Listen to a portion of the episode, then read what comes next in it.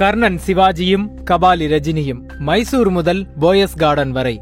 Jayalalithaa diary குறிப்புகள் ஆறு. இந்த உலகத்தில் மிகவும் கடினமான வேலை எனக்கு பணிக்கப்பட்டாலும் நான் அதற்கு என்னை தயார் செய்து கொள்வேன். இது நடிகையாக புகழ்பெற்ற பெண் ஜெயலலிதா சொல்லியது.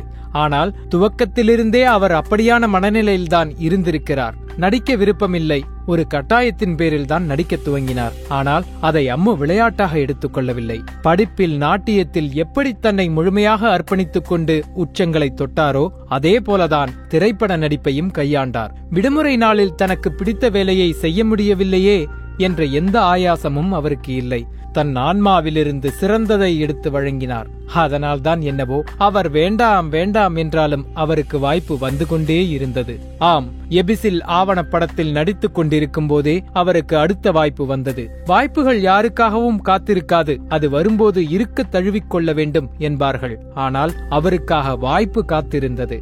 நாட்கள் கணக்கில் அல்ல மாத கணக்கில். அமெரிக்க நகைச்சுவை நடிகர் மில்டன் வாய்ப்புகள் கதவை தட்டவில்லை என்றால் கதவுகளை நீங்களே உருவாக்குங்கள் என்றார். அம்முவுக்கு ஏறத்தாழ ஒன்பது மாத காலம் வாய்ப்பு கதவை தட்டிவிட்டு அவர் திறப்பார் என்று வாசலிலேயே அமர்ந்திருந்தது. காத்திருந்த வாய்ப்பு.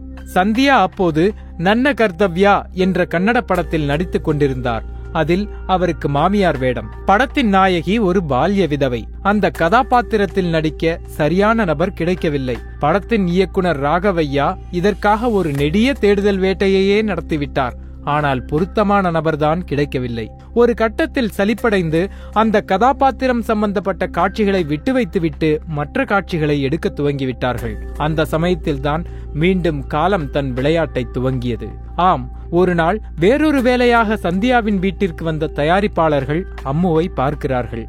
திரைப்படத்தில் ஒரு முக்கியமான காட்சியின் அதிர்வை பார்வையாளனுக்கு தெரிவிக்க அலை பறவைகள் எல்லாம் சில நொடிகளுக்கு உறைந்து நிற்குமே அதுபோல நின்றதா என்றெல்லாம் தெரியவில்லை. ஆனால் நிச்சயம் அந்த தயாரிப்பாளர்கள் இருவரும் திகைத்துதான் போய்விட்டார்கள். அதில் ஒருவர் வாய்விட்டே கூறிவிட்டார் நாங்கள் தேடிய முகப்பொலி உள்ள கதாநாயகி இதோ இங்கேயே இருக்கிறாரே உங்கள் பெண்ணையே எங்கள் கதாநாயகியாக போடப் போகிறோம் என்று கூறினார் ஒரு வாய்ப்பை வழங்கிய மனநிலையில். ஆனால் அதற்கு சந்தியா சம்மதிக்கவில்லை. முடியாது அவளுக்கு அதில் விருப்பமில்லை. எனக்கும் கூடத்தான். அவள் படிக்க விரும்புகிறாள். தயவு செய்து வேறொரு நபரை தேடிக் கொள்ளுங்கள் என்றார் மென்மையான மொழியில். வந்தவர்களுக்கு என்ன சொல்வதென்றே தெரியவில்லை. அரைமனதுடன் கிளம்புகிறார்கள். ஆறு மாத காலம் உருண்டோடிவிட்டது. முக்கிய கதாபாத்திரம் இல்லாததால் நத்தை வேகத்தில் படப்பிடிப்பு நடந்து கொண்டிருக்கிறது. அந்த சமயத்தில் மீண்டும் அந்த தயாரிப்பாளர்கள் சந்தியாவை சந்தித்து இன்னும் எங்கள் படத்திற்கு கதாநாயகி அமையவில்லை. உங்கள் பெண்ணையே தயவு செய்து நடிக்க அனுமதியுங்கள் என்று கேட்கிறார்கள். மீண்டும் மீண்டும் கேட்கிறார்கள். இவர்களை உதாசீனப்படுத்தவும் முடியாது. அதே சமயத்தில் அம்முவை நடிக்க அனுப்பவும் முடியாது. சரி இன்னும் கொஞ்ச காலத்தை கடத்தி பார்ப்போம். ஒருவேளை அதற்குள் இவர்கள் வேறொரு நாயகியை கண்டடையலாம் என்று சமயோஜிதமாக யோசித்து இப்படியாக சொல்கிறார். அம்முவின் படிப்பு கெடக்கூடாது. அவளுக்கு கோடை விடுமுறை வரும் வரை காத்திருப்பீர்களா என்று ஒப்புக்கு கேட்கிறார். முடியாது என்று சொல்லிவிட்டால் சந்தோஷம். காத்திருக்கிறோம் என்று சொன்னாலும் பிழையில் இல்லை இன்னும் மூன்று மாதம் இருக்கிறது. இதுதான் அப்போதைக்கு அவரின் எண்ணம். சரி காத்திருக்கிறோம் என்கிறார்கள் தயாரிப்பாளர்கள். அந்த வாய்ப்பு மூன்று மாத காலம் காதலிக்கு காத்திருக்கும் காதலன் போல அம்முவின் வீட்டு வாசலிலேயே காத்திருக்கிறது. கோடை விடுமுறை வருகிறது.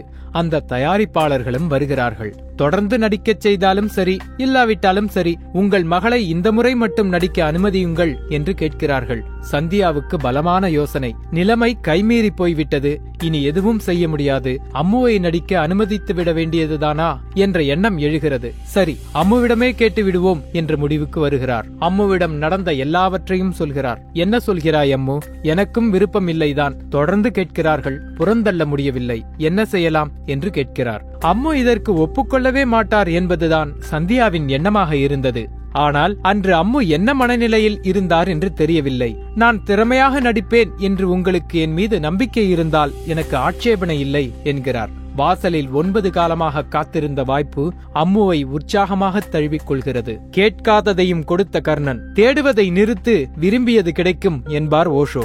ஆனால் தொடர்ச்சியாக அம்முவுக்கு விரும்பாததெல்லாம் கிடைத்தது. ஆம் அம்முவுக்கு மீண்டும் இன்னொரு வாய்ப்பு வருகிறது. கர்ணன் திரைப்படத்தின் நூறாவது நாள் கொண்டாட்ட விழா ஒருங்கிணைக்கப்படுகிறது. அந்த படத்தில் சந்தியாவும் நடித்திருந்தார் என்பதால் அவரும் விழாவுக்கு செல்கிறார். கூடவே அம்முவும். அந்த நிகழ்ச்சியில் அம்முவை கண்ட இயக்குனர் தயாரிப்பாளர் பி ஆர் பந்தலு அம்முவை தான் எடுக்கப் போகும் கன்னட படத்தில் நடிக்க கேட்கிறார். மிக முக்கிய இயக்குனரிடமிருந்து வாய்ப்பு. மீண்டும் சந்தியாவுக்கு என்ன செய்வதென்றே தெரியவில்லை. தயக்கத்துடன் மறுத்து பார்க்கிறார் ஆனால் பந்தலுவும் இந்த கோடை விடுமுறையிலேயே படப்பிடிப்பை முடித்துக் கொள்வதாக கூறுகிறார். அம்மு சின்ன கோடம்பே படத்தில் ஒப்பந்தமாகிறார். பரபரப்பான சினிமா வாழ்வில் அம்மு அடி வைத்தது சொல்லப்போனால் இந்த புள்ளியில்தான். கேட்பதை கொடுப்பவன்தான் கர்ணன். அந்த ராசிதானோ என்னவோ அதன் வெற்றி விழாவில் கலந்து கொண்ட அம்முவுக்கு கேட்காததெல்லாம் கிடைத்தது. ஒருவேளை அன்று அந்த தயாரிப்பாளர்கள் வந்தபோது அம்மு விளையாடப் போயிருந்தால் அல்லது நாட்டிய வகுப்புக்கு சென்றிருந்தால் சந்தியா அம்முவை கர்ணன் திரைப்படத்தின் வெற்றி விழாவிற்கு அழைத்துச் செல்லாமல் இருந்திருந்தால் என்ன நிகழ்ந்திருக்கும்? இன்று தமிழக அரசியல் நிலவரம் எப்படி இருந்திருக்கும் என்றெல்லாம் தெரியவில்லை. ஆனால் எதுவெல்லாம் இருந்திருக்காது என்று வேண்டுமானால் சொல்லலாம். ஓ பன்னீர்செல்வம் மூன்று முறை முதல்வராக இருந்திருக்க மாட்டார். கபாலி படத்தை ஜாஸ் சினிமாஸ் வெளியிட்டு இருக்காது இதற்கெல்லாம் மேலாக நீங்கள் இப்போது இதை பார்த்து கொண்டிருக்க மாட்டீர்கள்.